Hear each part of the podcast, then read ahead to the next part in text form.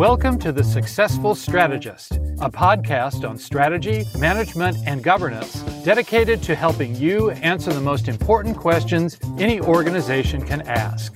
I'm Mitchell Muncy, a consultant who has co founded or led five startups, for profit and nonprofit, spanning the media, public policy, and higher education.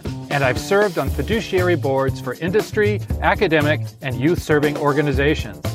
In these practical five minute episodes, I cut through jargon and myth to offer you the same advice I give my clients.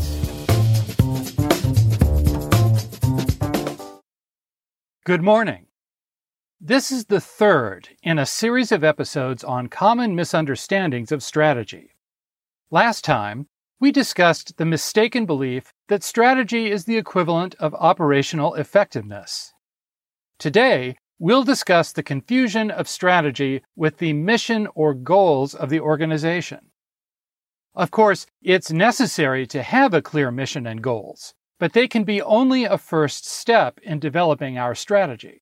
This is because they're statements about aspirations or results, and they don't explain what our organization in particular will do to achieve those results, so they can't provide a practical guide for our decisions. Unlike planning and operational effectiveness, which have at least one or two of the essential elements of strategy, our mission and goals on their own don't provide any of the essential elements. We can see this in a story told by Richard Rumelt, an emeritus professor of business at UCLA. Rumelt was consulting with a CEO who had set a goal for his company of 20% growth per year with a 20% higher profit margin. Very clear, but ambitious, to put it mildly. When Rumelt asked what specifically the company would have to do to reach this goal, the CEO replied, the thing I learned as a football player is that winning more than anything else requires the drive to succeed. Sure, this is a stretch, but we are going to keep pushing until we get there.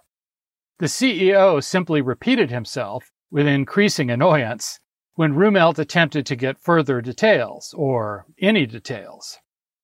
Rumelt comments that the phrase pushing until we get there brought to mind the great pushes during World War I the slaughtered troops, he says, didn't suffer from a lack of motivation.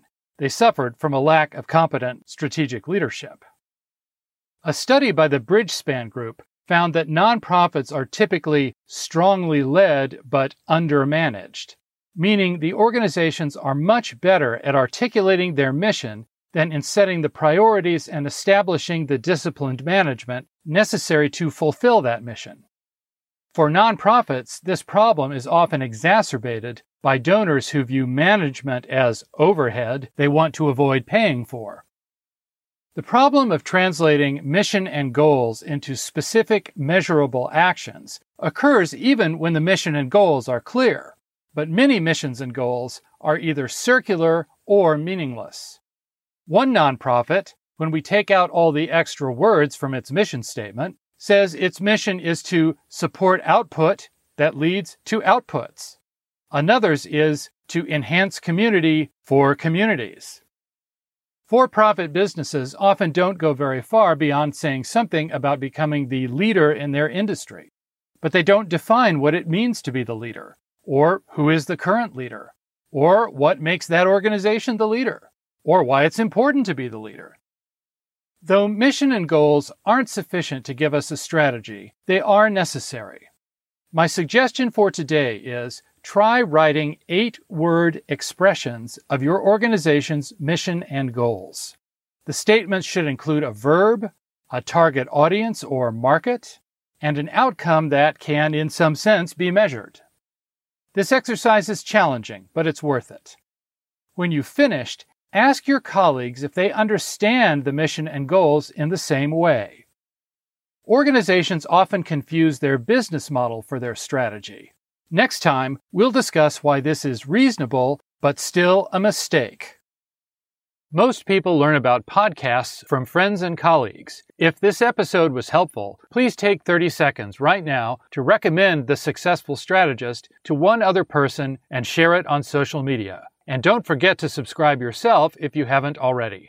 If you'd like to receive my free twice monthly email, which includes show notes and a summary of an important article on strategy, management, or governance, sign up at thesuccessfulstrategist.com. I'm glad we could invest this time together. Remember that being a successful strategist doesn't require specialized training or unique insight, just a commitment to asking the right questions. The Successful Strategist is a production of Prospera LLC, a consulting firm providing strategy development, nonprofit due diligence, crisis management, and interim executive management to mission driven organizations and philanthropists. Learn more at prosperallc.com. This is Mitchell Muncy. Talk to you next time.